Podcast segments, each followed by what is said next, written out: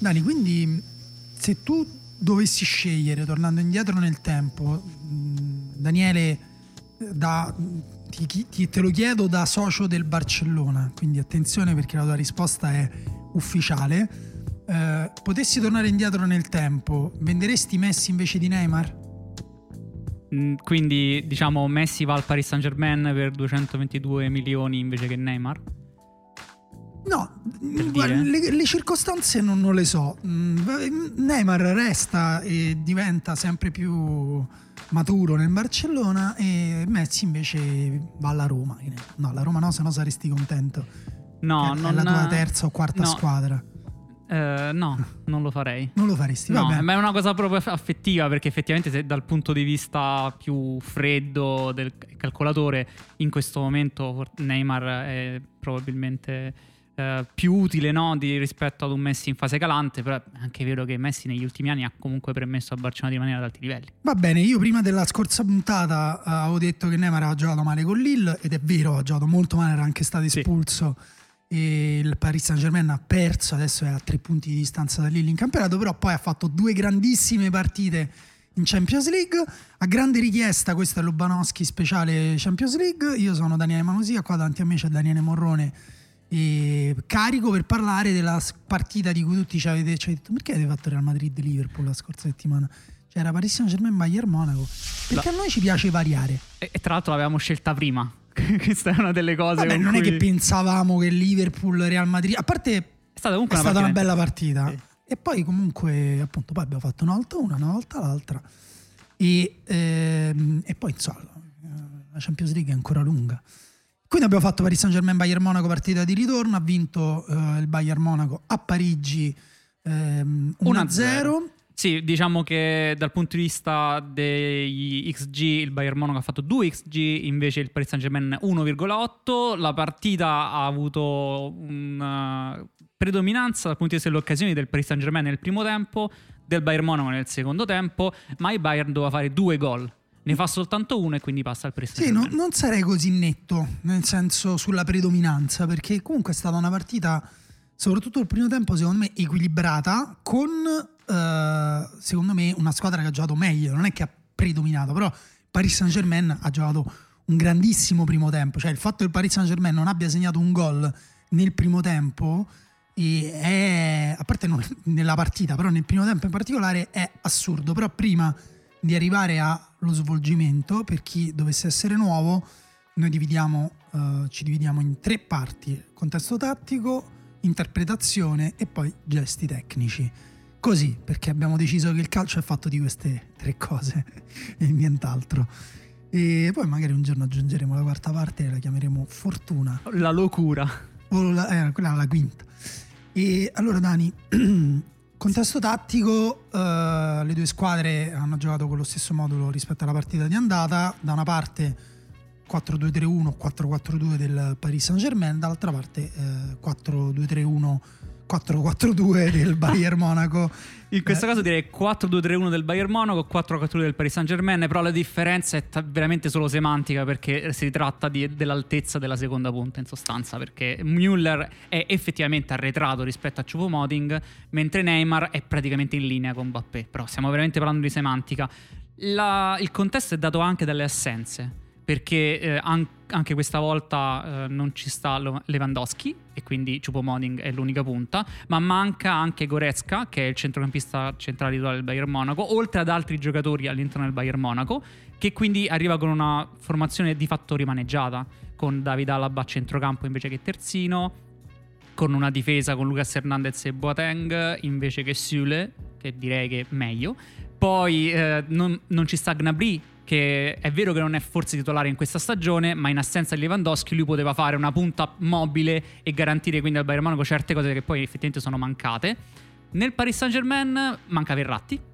Per il resto possiamo sì, dire che era, era è tornato ad allenarsi, sì. In Francia pensavano potesse anche essere della partita, invece no, però è tornato Paredes. Esatto, possiamo dire che Paredes ha di fatto fatto il lavoro che fa Verratti, eh, ha scelto un pochettino di utilizzare Draxler sulla fascia sinistra invece che un centrocampo a tre di fatto, con Neymar e eh, Mbappé centrali e Di Maria esterno dall'altra parte. È interessante il centrocampo a due del Paris Saint-Germain perché Gueye e Paredes sono stati determinanti nei movimenti differenti che facevano. Gueye di fatto era un distruttore di gioco e Paredes un costruttore, quindi una versione molto classica. Cosa che invece nel Bayern Monaco non era esattamente così, perché nel Bayern Monaco sia Kimmich che Alaba si occupavano di costruire, nessuno dei due faceva di fatto l'incontrista, no? Uh, no, allora però volevo sottolineare una cosa, che eh, in realtà entrambe le squadre nella partita di andata hanno fatto dei cambi che poi hanno impostato le formazioni della partita di ritorno, cioè nella, uh, nel Bayern Monaco è uscito Goretzka uh, dopo mezz'ora, e nel Paris Saint-Germain più qualche minuto prima Marquinhos, e avevano causato gli stessi cambi che abbiamo visto in questo caso, cioè Goretzka aveva fatto entrare eh, Alphonso Davies mandando Alaba a centrocampo, però ehm, in quel caso il Bayern Monaco era partito con Alaba centrale di difesa e Lucas Hernandez terzino, poi Alaba è andato a fare il centrocampista e Lucas Hernandez è andato a fare il centrale, invece in questo caso Lucas Hernandez è partito già da centrale, e quando poi ha fatto un cambio inverso, ovvero ha messo Alaba a terzino, cioè in difesa, Alaba è andato appunto a fare il terzino e Lucas Hernandez è restato al centro. È importante, è un dettaglio ma è importante, perché Lucas Hernandez era, eh, si è rivelato eh, di fatto l'unico in grado di fermare Neymar, il miglior giocatore della partita del Bayern Monaco, è esatto. Una cosa veramente incredibile. Dall'altra ma... parte, scusa, eh, finisco, è uscito Marquinhos, ma è entrato Ander Herrera all'andata, quindi un centrocampista, mandando Danilo Pereira al centro della difesa, e Danilo Pereira è partito al centro della difesa nella partita di ritorno con invece Paredes e no Ander Herrera, e anche Danilo Pereira ha fatto un'ottima partita, perché il Bayern Monaco, che appunto si sa, non, è, non, ci mettiamo, non, non diciamo nulla di nuovo, gioca molto sugli esterni Sané e Coman, che ricorrono spesso uh, al cross, soprattutto con, con Choupo-Moting, e quindi era importante anche un saltatore di testa, e Danilo ne ha prese parecchie. Mi è piaciuto molto questa cosa che hai detto, perché ci ricorda che in Champions League, nelle eliminazioni dirette, le partite durano centottanta minuti minimo, perché poi ci sono anche tempi supplementari, ma almeno centottanta minuti, ovvero non è la singola partita di adesso, ma si porta dietro una narrazione e un discorso tattico di quella precedente che va a modificare quella successiva, perché gli allenatori giustamente imparano. Si, esatto, imparano e si aggiustano. In questo caso, ad esempio, il Bayern Monaco ha, come detto bene, sfruttato molto di più le fasce rispetto alla partita di andata, ha cercato tantissimo l'uno contro uno, perché ha trovato lì la debolezza principale del Paris Saint-Germain, ovvero i due terzini Diallo e Dagba. E non, non, non ti sto chiedendo un giudizio su se ti piacciono o no, ma secondo te è la scelta giusta quella di Pochettino di utilizzare Diallo e Dagba come terzini in questo tipo di partita? Beh, sinceramente non so bene che scelte, che altre possibilità avesse, nel senso, poi è entrato uh, Bacher nel secondo tempo uh, al posto proprio di, di Diallo, e mh, francamente anche Bacher non è un terzino, anche lui è riadattato, quindi Florenzi è fuori, quindi um, Kehrer pure è fuori, perché dovrebbe... No, Kehrer in realtà era in panchina, non so sì, perché non è entrato. La, infatti la mia domanda era se... Però Dagba forse... è quello dei due che, appunto, Dagba ha giocato sia l'andata che il ritorno a destra, e secondo me ha giocato anche benino. Tenendo Coman, che è uno dei... Più o meno. Sì, esatto. Cioè, diciamo che Coman e Sané li tieni fino a un certo punto. Il punto è limitarli. E questo è un tema della questo partita, tema però della partita. Arriviamo nell'interpretazione. Sì, il Bayern Monaco, perché diciamo che cercava gli esterni? Il Bayern Monaco in questo caso è quasi unico in Europa nell'utilizzare gli esterni, sì, a piede invertito, ma larghi in fascia per saltare l'uomo e poi crossare, che è una cosa che si... Mh, comune nel calcio fino a poco tempo fa. In questo momento è più predominante l'idea di utilizzare l'esterno a piede invertito per rientrare poi nel campo e utilizzare quindi le fasce centrali del campo con l'esterno dopo aver saltato l'uomo. Invece il Bayern ha sia terzini offensivi, Pavard e Alphonso Davies, ma soprattutto gli esterni sono esterni, di fatto saltano l'uomo, alzano la testa e tentano di crossare. Sì, questa è anche un po' una, co- una caratteristica un po' tedesca, no? Questa è mi viene in mente la cosa che disse Guardiola quando gli chiesero perché al Bayern Monaco, lui che al Barcellona appunto la palla non, non si alzava quasi mai da terra, perché invece il suo Bayern Monaco crossasse molto, e lui diceva anche una questione culturale, eh, qui sono abituati a crossare, a mettere la palla dentro per la punta, alzarla, E quindi insomma, la punta così, che fa un lavoro di eh, raccordo tra i reparti, soprattutto sulla tre quarti. eh, Choupo-Moting gioca a spalla alla porta non tanto per stopparla e giocarla, ma per fissare la difesa avversaria, e Thomas Müller è quello che va invece a ricevere i cross solitamente. eh, Müller è un, uh, un fenomeno nel leggere dove deve andare a arrivare il pallone. In questo caso però il Paris Saint-Germain ha tenuto molto bene le, co- le corse di Müller. Kimpembe e Danilo Pereira hanno tenuto molto bene e si è trovato quindi il Bayern Monaco quasi spuntato, ovvero eh, arrivava a crossare, poi tra scelte degli esterni e capacità delle due punte Müller e Choupo-Moting di fatto il Bayern Monaco ha creato meno occasioni di gol rispetto a quello che si sarebbe aspettato nel primo tempo, dove invece il Paris Saint-Germain è andato tranquillo a fare quello che doveva fare, che era passare per il centro, no. saltare la pressione del Bayern Monaco, perché ecco appunto, se il Bayern ehm, soprattutto nella partita d'andata era stato abile a passare eh, verso il centro per poi andare eh, sull'esterno, anche proprio portando un esterno verso sì. il centro e poi andando dall'altra parte o con cambi di gioco, con lanci. Nella partita di ritorno si è visto soprattutto eh, all'inizio, ci sono stati un paio di, di bei cambi di gioco e c'è stata anche in particolare forse una delle azioni sfumata poi finita in un calcio d'angolo, però in cui Sané riesce a portare palla verso il centro e, eh, e poi riesce a servire Coman in profondità rasoterra e eh, però Coman lì eh, sbaglia la scelta e crossa addosso a, a Dagba. Però se questo era il gioco del Bayern, il gioco del P S G invece era più, direi, facilmente descrivibile, ovvero trovare il modo di far areare la palla sui piedi di Neymar. Che, che è anche la cosa, diciamo, più utile se hai Neymar in campo, cioè gli dai il pallone essendo il giocatore migliore in campo. Esatto, lui se l'è andato a prendere dappertutto, ci sono stati dei momenti di Neymar veramente... Ehm, quando si parla di, di, di questo giocatore eh, inutile che fa i dribbling dove non serve, Neymar è... Da, ormai da, da un po' di tempo un uomo squadra come forse ce ne sono pochi eh, nel calcio di quel livello lì. È stato il grande burattinaio di questa partita, cioè si è giocato la partita che voleva Neymar. Quando il Paris Saint-Germain recuperava palla aspettava la pressione del Bayern Monaco e poi trovava con un filtrante il pallone su di lui, che doveva tenere il pallone e darla poi a Mbappé, a Di Maria, con scambi che facessero respirare la squadra o verticalizzare improvvisamente. Quindi lui ha dettato il tempo della partita e questo significa che di fatto tutto quanto la, la, diciamo, la gestione della partita del Paris Saint-Germain dipende dalla creatività di Neymar. Sì, e dipende anche dal modo in cui gli fanno arrivare la palla, no? Perché eh, il Bayern Monaco ha fatto una prestazione eh, dominante nella partita di andata con la palla. Il, forse il Paris Saint-Germain era stato anche un po' più remissivo, eh, un po' più attendista, diciamo, per, per aprirsi un po' il campo indietro. Invece in questo caso il Paris Saint-Germain è come, non so, è come un pugile che smette di, di incassare, di schivare, di lasciare l'iniziativa all'avversario, inizia a fargli vedere che anche lui sa eh, mantenere il controllo del pallone, farla girare e superare la pressione eh, in vari modi, eh, grazie a, all'ingresso di Paredes, adesso ne parliamo, grazie anche nel secondo tempo alla distribuzione di Keylor Navas, ai movimenti, allungando il Bayern Monaco e poi andandosi a prendere la palla in varie tasche di gioco. Insomma, in vari modi Paris Saint-Germain è riuscito a giocare dietro la pressione del Bayern Monaco, eh, a volte anche un po' stancandolo. Ci sono stati momenti in cui correva un po' dietro la palla il Bayern Monaco. Quindi ecco, diciamo, complessivamente secondo me la battaglia tattica in questa partita di ritorno l'ha vinta il Paris Saint-Germain. Come ha detto, tra l'altro, ho trovato una sintesi bella nelle parole di Cambiasso a fine partita negli studi di Sky, che ha detto eh, il Paris Saint-Germain ha vinto immeritatamente la partita d'andata e, stava per, e ha perso immeritatamente eh, questa di, di, di ritorno, eh, due ingiustizie ha detto lui, una cosa del genere. Però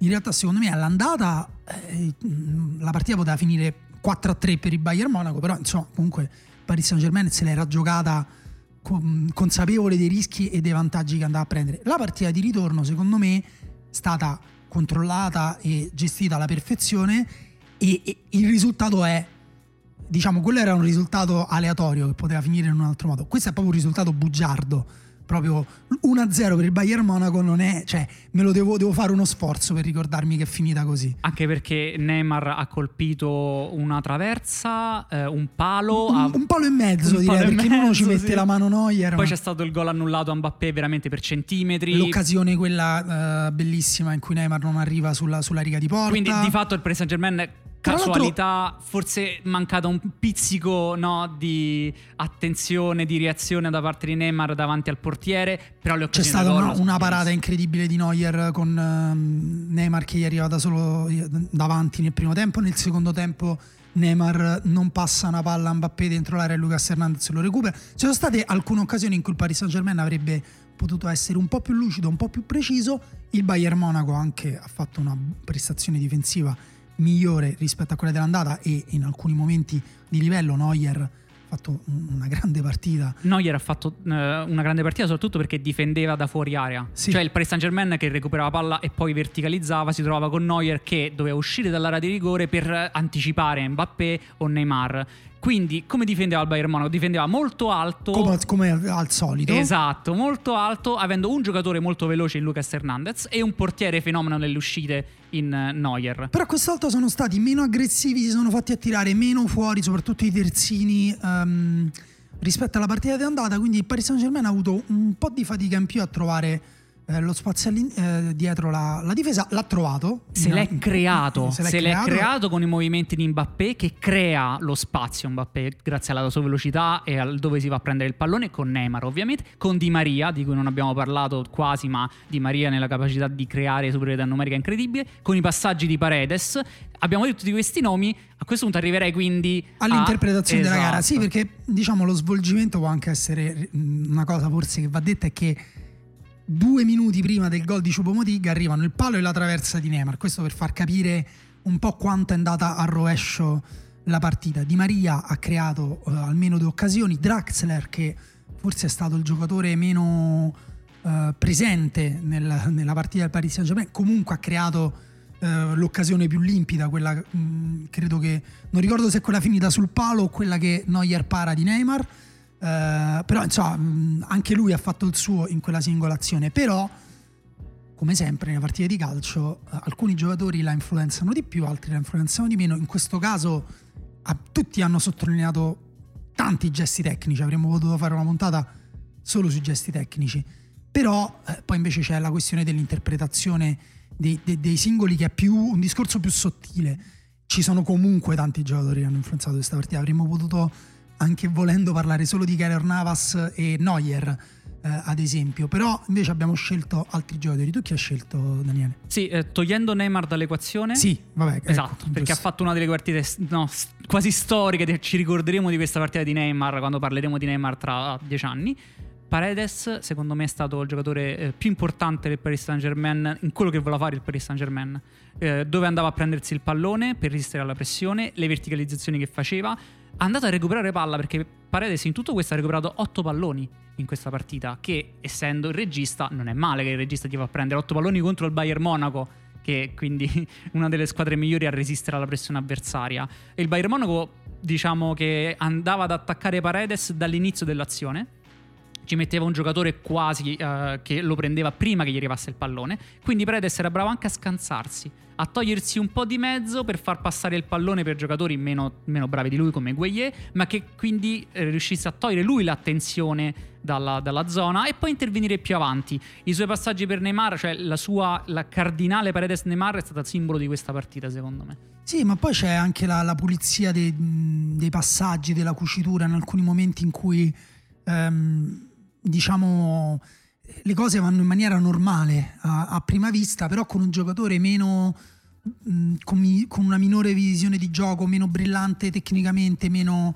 eh, efficace, magari eh, riesce a sbagliare. Poi è la sensazione di calma che ecco, dà quando la palla gli arriva tra i piedi, che aiuta anche i compagni, li tranquillizza. È vero, tra l'altro eh, va detto anche questo appunto, eh, dimostrarsi a livello in una serata del genere per un giocatore che quando è andato via da, da Roma non era così sicuro che fosse eh, appunto tra i migliori centrocampisti al mondo. È cresciuto tantissimo in questi anni, ieri ha dimostrato di poter fare la differenza in una partita che è un quarto di finale, ma poteva essere una semifinale o una finale. Proprio la finale è stata l'anno scorso, una finale di centottanta minuti, questa è stata sì, secondo me più bella, cioè la finale è sempre un po' contratta, no? Sì, è eh, vero, è vero. Questa col fatto che ha uno svolgimento più lungo, che c'è modo per riparare, che c'è Eh, modo di, cioè, di fare un viaggio tra una partita e l'altra, pensare, riflettere eccetera. Tra tanti nomi invece tu chi hai scelto? Io ho scelto invece di sottolineare secondo me mh, può essere comunque interessante, anche se non, non per parlar male, mh, perché comunque a quel livello è un livello altissimo, il che significa anche che è tutto più difficile, soprattutto è più difficile di come non lo vediamo. E volevo sottolineare un po' la partita, diciamo, imperfetta, non voglio dire brutta, ma imperfetta di Sané e Coman, ehm, gli esterni del Bayern, proprio perché sono stati così importanti per il gioco del Bayern. Allora, è vero che tutti hanno detto manca Lewandowski, però c'è da dire una cosa su Sané e Coman: sono due giocatori elettrici. Uh, io su Coman ho scritto, dopo la finale, che lui decise con un gol di testa. Qui ha avuto una palla di testa al novantunesimo, ma era una palla di testa per un giocatore che non è comune, molto forte di testa. Lui l'ha presa maluccio, e, però uh, è un giocatore appunto elettrico, imprevedibile, immarcabile in alcuni momenti. Venivano costantemente raddoppiati. Danilo Pereira o Paredes si avvicinavano uh, al terzino uh, dal lato appunto di Coman.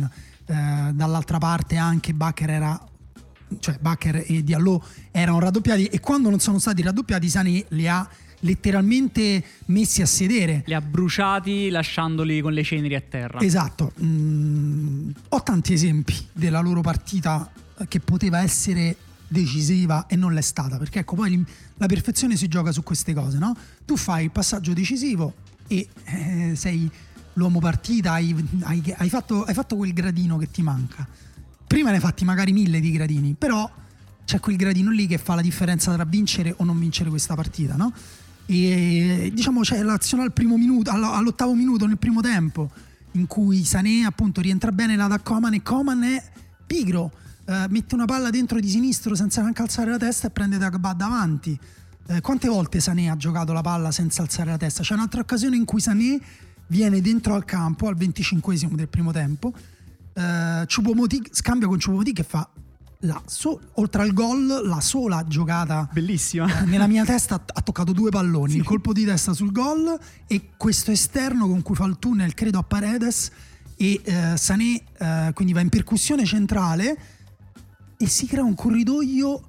Ha, pe- ha quattro palloni ha toccato. No, ha, ha fatto quattro passaggi. Ha fatto quattro passaggi. Faceva quattro palloni, con la mano. Sì, quattro passaggi ha fatto. Eh, uno è questo bellissimo passaggio di tacco per, per Sané, che va in percussione centrale, si apre il corridoio per Müller e lui prova il tiro eh, arrotato, diciamo, di interno sinistro sul secondo palo, che per carità ci sta, però la passi a Müller, Müller quella è, segna. Sì, quella è gol. Come lì ci vuole la lucidità che ha avuto invece Müller stesso nell'occasione del gol di Choupo-Moting, perché nasce tutto da un passaggio di Müller che è di un metro e mezzo, due forse, tre, per Alaba, che però prende di sorpresa tutti, compreso Alaba, che non si aspettava che lui avesse la lucidità di fargli quella spondina lì. Lì se, se Sané avesse avuto la lucidità di fare il passaggio di un metro, eh, avrebbe probabilmente eh, fatto gol Müller. Poi c'è stato alla fine, fino negli ultimi minuti, fino all'ultimissima azione in cui Uh, no, c'è quella, c'è prima quella ancora meglio in cui mette a sedere Bacher andando sul destro, perché Bacher si aspetta che vada sul sinistro,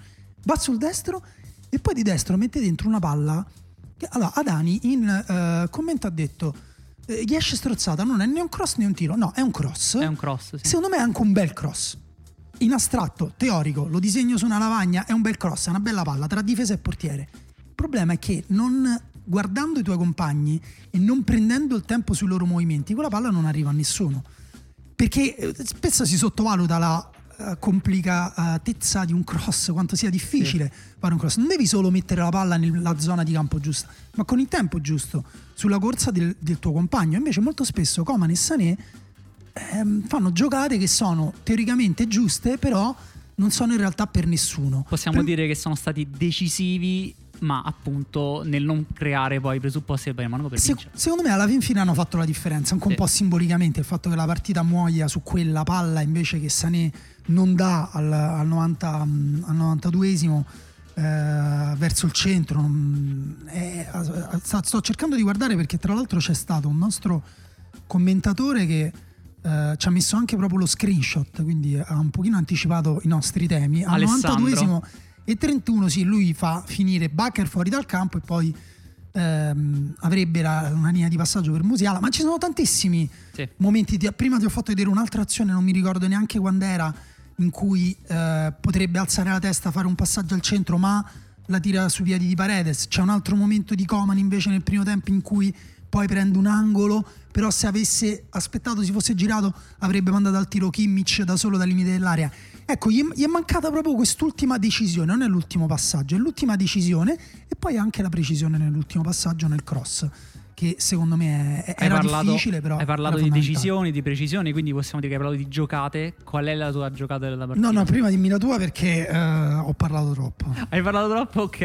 uh, sono, io sono non, stancato di sentire non la mia voce. Potevo non scegliere una giocata di Neymar, ne ha fatte tantissime. A, mh, particolare questa cosa perché eh, i vari algoritmi che si trovano su internet, che danno dei giudizi ai giocatori attraverso le statistiche, dicendo quanti t- palloni ha toccato, quanti dribbling ha fatto, danno a Neymar voti negativi per questa partita, perché Neymar ha effettivamente perso molti palloni, ha mh, sbagliato i tiri che doveva fare, eh, non è stato precisissimo nel dribbling, perché ha fatto sei dribbling riusciti su dodici tentati, ha preso due pali, che quindi significa che ha sbagliato il tiro. Quindi da questo punto di vista statisticamente Neymar secondo loro ha fatto una partita negativa. Ovviamente il giudizio non può fermarsi al numero, se guardi la partita sai che è la partita di Neymar, punto. Tra i gesti della partita di Neymar, a inizio secondo tempo, una decina di minuti, penso al cinquantaduesimo così, Neymar riceve palla eh, a centrocampo, un po' sulla sinistra, aspetta che gli arrivi il giocatore eh, davanti, lo supera con il dribbling, poi aspetta il raddoppio di Kimmich, gli fa una busta, ovvero gli passa il pallone sotto le gambe, continua la conduzione accentrandosi. A quel punto il terzino si- destro, Pavard, deve avvicinarsi per chiudergli la strada e lui passa il pallone a uh, Mbappé, facendogliela passare sotto le palle a Pavard, eh, sotto le palle. Sotto le palle. Eh, questa, tecnicamente sotto le palle, poi tra le gambe a Pavard. Ci sono, la... anche, ci sono anche le palle lì, sì, esatto. Nel calcio maschile. Poi Pavard quindi non riesce neanche a sentire il pallone che gli passa, cioè lui continua il gesto dell'avvicinarsi a Neymar perché gliela fa completamente controtempo. Uh, Mbappé quindi riceve il pallone dopo che Neymar ha mosso due giocatori nella singola giocata, più quello iniziale che ha superato dopo il controllo. Questo in una delle tante azioni che ha fatto. Sì, ehm, c'è, tra l'altro non hai aggiunto come si chiude quell'azione, perché anche lì c'è eh, la ciliegina sulla, torne- sulla torta è Boateng che mette la palla fuori con il tacco, sì, girandosi è... su se stesso. Perché ha fatto quel gesto un po' perché Mbappé con nonchalance? Cro- Mbappé crossa, la palla finisce dall'altra parte per Di Maria, Di Maria si inventa un'azione incredibile per superare l'uomo, poi la appoggia di nuovo per Neymar, che intanto aveva continuato la corsa, ma la palla è leggermente più veloce rispetto a quanto si aspettasse Neymar e quindi va a calciare l'aria, la palla scivola via. E a quel punto Boateng la, la, la, la prende, l'arpiona e se ne va con nonchalance. Sì, quella secondo me è l'azione più bella di tutta la partita, perché anche la giocata di Di Maria è incredibile, avrebbe meritato, e lì appunto poi si sommano le cose. E invece io ho scelto una giocata difensiva di Lucas Hernandez, perché difendere la profondità contro Neymar e Mbappé è uh, difficilissimo. Non tanto per, a parte la velocità pura, no? Pavard nel primo tempo viene bruciato da Mbappé in maniera veramente con lanciafiamme. Però eh, quella cosa lì non la difende nessuno, perché Mbappé si sposta la palla e poi dalle sue gambe esce una potenza. I primi tre metri di Mbappé, un'elasticità. Non, non sono prendibili i primi tre metri. Poi no. Dopo magari se tu stai in corsa magari gli vai pure vicino, ma i primi tre metri sul no, bruciante, de- lo scatto bruciante non lo prendi. Deve dopo controllare la palla, quindi è più difficile. Però comunque pure quando va velo- veloce, insomma, è difficile da tenere. E mh, Lucas Hernandez è stato attento, soprattutto e composto, che sono due qualità uh, sottovalutate nei difensori uh, centrali, anche quando si tratta di difendere guardando la propria porta, che è la situazione più spiacevole, direi, di tutte per un difensore. Tutti, molti hanno sottolineato um, l'intervento al novantunesimo su Neymar, che in contropiede avrebbe Mbappé a destra, mh, con un po' di fatica tecnica sicuramente alla sua portata potrebbe passargliela, invece prova a concludere l'azione andando dritto e Lucas Hernandez con la punta del piede sinistro manda la palla um, in angolo, se non sbaglio. Sì. e, e invece c'è un, un'occasione in cui in maniera più uh, nascosta fa un intervento secondo me ancora più decisivo, perché c'è Mbappé lanciato a porta a campo aperto, tra la porta um, e Mbappé non c'è niente, c'è Lucas Hernandez di fianco, gli arriva di lato in velocità, Mbappé rallenta perché sta entrando in aria, quindi devi quantomeno preparare il tiro, insomma qualcosa. E Lucas Hernandez è bravissimo a prendere il contatto, aspettare il momento giusto e spostarlo con il corpo, e riesce addirittura a girarsi in possesso del pallone, sì. Ed è una giocata difensiva pulita, eh, non eclatante, non è una scivolata, non è una palla presa in extremis, è proprio una privazione del pallone a un attaccante come Mbappé, che comunque è raro senza che ci sia un errore di quello stesso attaccante, senza che si sia allungato la palla, senza che abbia provato a dribblare dove non c'era spazio, oppure eh, con un numero che non gli è riuscito. In questo caso è proprio Lucas Hernandez che va lì e si prende la palla da il miglior, eh, uno dei migliori attaccanti al mondo. Quindi a questo punto possiamo dire che il Bayern Monaco vince la partita, non però supera il turno, e passiamo alle domande. Sì, che sono tante, eh, come sempre, per, eh, anche se facciamo le domande noi, cioè vi mettiamo il post su Facebook. Siamo crudeli e la mettiamo l'ultimo momento, allora, prima di registrare. Esatto, regola, saltiamo le domande retoriche, cioè quelle in cui in realtà vi state dando la risposta da soli, perché va benissimo, è interessante leggerle, però cerchiamo di restare in un minutaggio umano e quindi mh, di rispondere. E Eugenio per esempio fa una battuta, ok, ehm, Giuseppe dice: forse è un po' presto, ma secondo voi dopo questa partita chi è il favorito per il pallone d'oro? Credo che per il povero Lewandowski le chance si siano ridotte di molto, mentre per Mbappé adesso, eh, mentre Mbappé adesso mi sembra il favorito. Secondo me Neymar più che Mbappé. Ma hai detto sì, bene, però forse è un po' presto, quindi direi che in questo però, momento con un, anche un europeo da giocare, la diciamo, Champions League che deve entrare veramente eh, esatto, nelle no, ultime partite. Immaginiamo no? che il P S G vinca. Il P S G ha incontrato il Barcellona agli sì. ottavi, il Bayern nei quarti, incontrerà forse il Manchester City in semifinale e forse il Real Madrid, forse il Real Madrid finale. Se il Paris Saint-Germain vince questa Champions, diciamo che vale come quelle che non ha vinto negli Beh, anni sì, passati. Se non sbaglio era Condoglieri che diceva che questo è il, il percorso più complicato della storia della Champions League o qualcosa del genere, perché incontri tutte le squadre più forti che potevi eh, incontrare sì. in ogni turno. Aspettiamo, quindi vediamo. E Enea chiede: secondo voi in questo P S G chi ha la maggiore influenza sulla squadra, Mbappé e Neymar? È più o meno la stessa domanda. Io dico Neymar. Abbiamo risposto pure. già, secondo me, durante questa trasmissione Neymar. E alle, il che non significa che Neymar è più forte, cioè sono trovo che Neymar sia che giochino più forte, insieme. Esatto, trovo che sia più forte, ma non, questo effettivamente non c'entra. È che la, la squadra no. è di Neymar, perché è lui che gestisce i ritmi del Paris Saint-Germain e sceglie dove va. Mbappé invece in questo modo si, ad, si adegua un po' a quello che fa il compagno. Guarda, solo per compensare quello che hai detto te, ti dico pure però che Mbappé sarebbe Mbappé anche senza Neymar, Neymar senza Mbappé mm. ha bisogno bello. di un altro giocatore. È bello, è un bel, un bel discorso, è vero. E Alessandro dice: come giudicate la partita di Sané? Abbiamo risposto, sei tu che hai messo la, lo screenshot di cui ho parlato prima. eh, Aless- Un altro Alessandro dice: vi giro una considerazione dal gruppo Fanta. A vedere una partita così, quanto pensi che la tattica sia un concetto da superare? Ma, zero. zero, ci stiamo facendo un podcast. No, ma poi non ho, nel senso, non ha, nessuno ha mai detto né che la tattica è una cosa che sostituisce altre cose, né che altre cose possono, sono tutte cose che fanno parte del calcio. Se tu, secondo me, la, la cosa interessante di queste due partite è un po' il contrario. Se tu guardi queste partite e non hai un minimo di base di conoscenza tattica, non capisci letteralmente un cazzo. Secondo me nasce anche da Diglielo una, a Henry, il tuo amico. Da un problema di fondo che in Italia tattica significa difen- difendere, capacità di difendere, cosa che non è vera. La sì, o, dif- o dipende la... quello, oppure adesso ha preso un senso tipo aggiungere mh, layer ah, intellettuali o concettuali. Ah. Sì, no, eh, no, significa proprio tipo dire vanno sull'esterno, vanno al centro. Eh, guarda Paredes come eh, salta la pressione, se no facciamo guarda che forte quello, fortissimo quell'altro, eh, ma che ha fatto quello, eh, che grande giocata, e poi sembra che prendi un, un po' di giocatori col pugno, li butti in campo. eh. Nicola dice: abbiamo visto il calcio del futuro, ma del presente. Eh, direi, sarà insomma... possibile che nel prossimo decennio si vedranno sempre più situazioni di gioco come quelle di ieri sera. Ehm, la domanda continua, devo dire che è quella attuale, perché se questi sono i finalisti della scorsa Champions League e adesso stanno nei quarti di finale a farci vedere questa cosa, le grandi squadre puntano a giocare così in questo momento già. Qualcuno, sì, poi tra l'altro c'è il discorso pure sulla Superlega, no? Perché quando ci sono queste partite uno dice ah che bello vederle, però in realtà il contesto è importantissimo, il fatto che sì. queste due si incontrano solo questa volta, quest'anno, e che chi dei due perde esce. È diverso da ci incontriamo in campionato per fare dei punti. Una delle poi... trenta partite che giocheremo in questa esatto, stagione. Sì. Esatto. Eh, Tommaso ci chiede se Lucas Hernandez ha fatto una partita media come dice un suo amico. Secondo noi no, no. Per, anche solo per quegli interventi che abbiamo detto. Luigi chiede quanti anni indietro il movimento calcistico italiano rispetto a questi due modelli diversi. Uh, modelli diversi?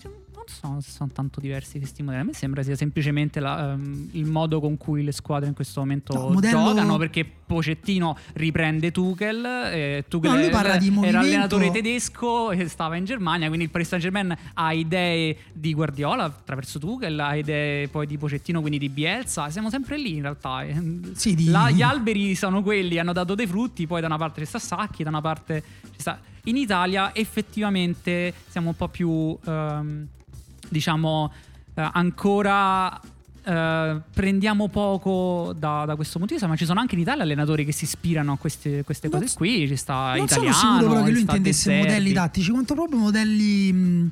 Modello cal- del movimento calcistico italiano, quindi ma il Paris Saint-Germain non è un modello calcistico francese, esatto. È una multinazionale che si è installata in Francia. Esatto, e il Bayern Monaco anche è la squadra che... Perché poi di solito dicono, ah, guardate il mercato del Bayern Monaco, no, guarda gli stipendi del Bayern. Esatto, è la, il monte ingaggi che conta, esatto. Comunque, e... quanto hanno influito le assenze nel Bayern? A mio avviso tantissimo, chiede Giuseppe. Sì, hanno influito, perché eh, manca Lewandowski, perché manca Goretzka.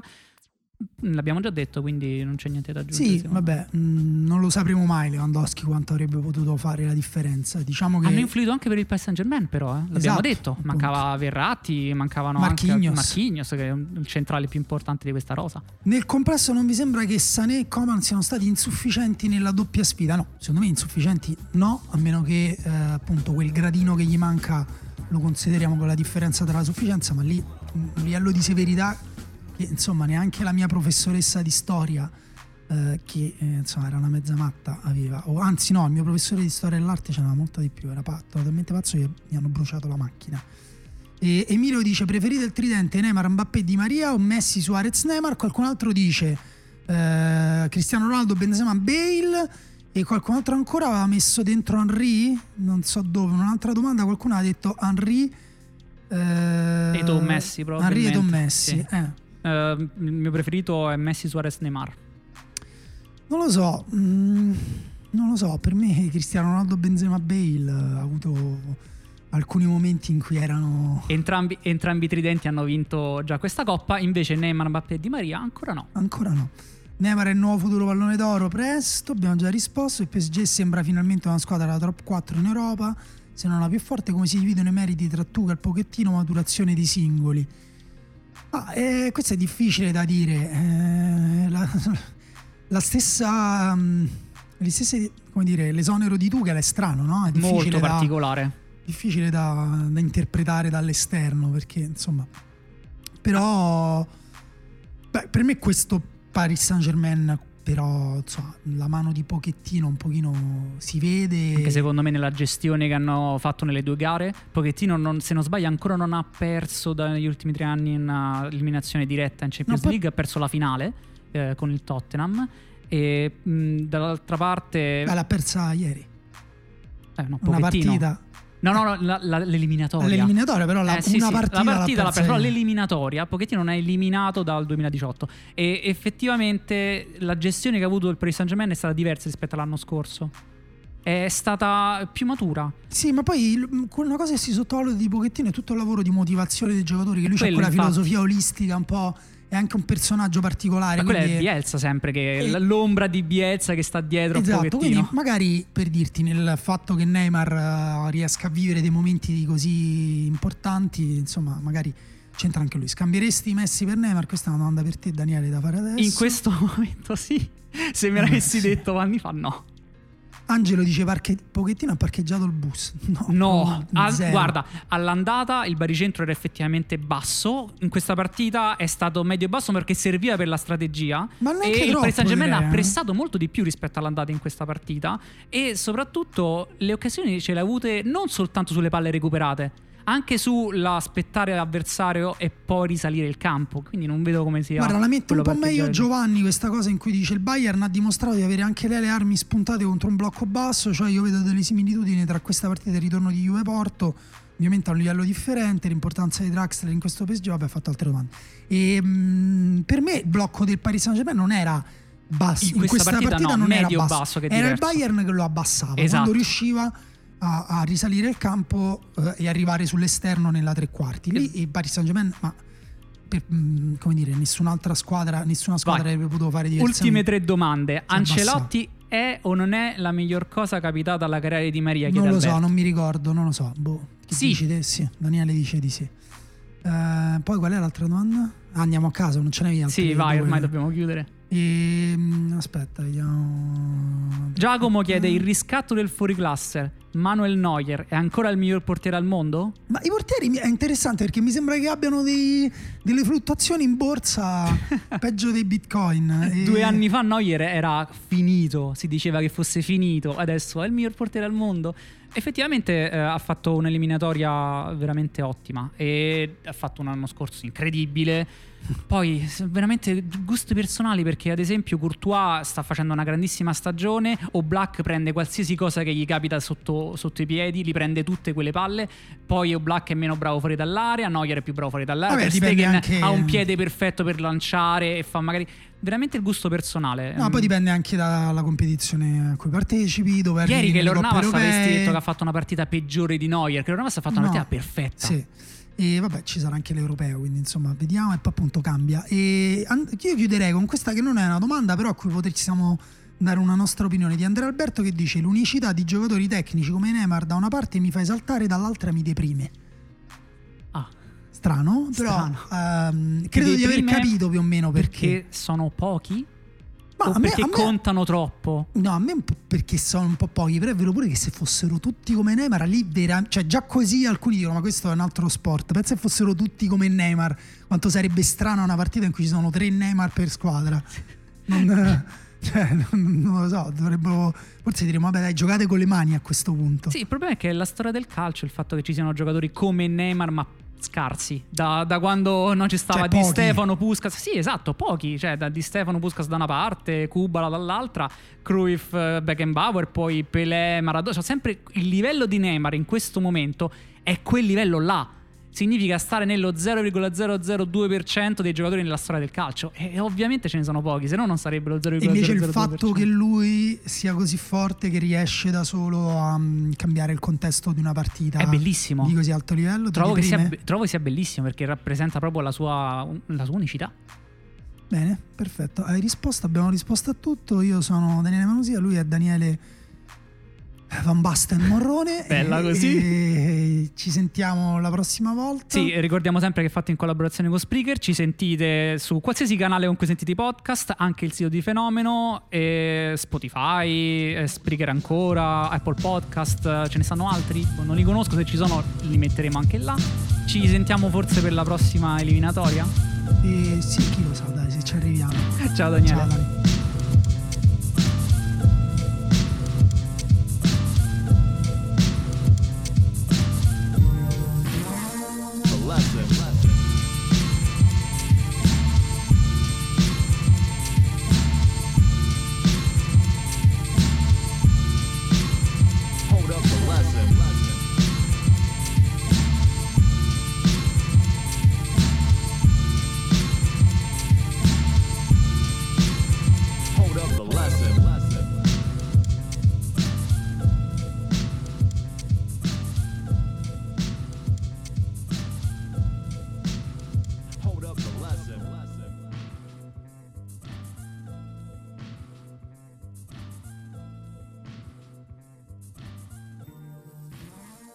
Up the lesson.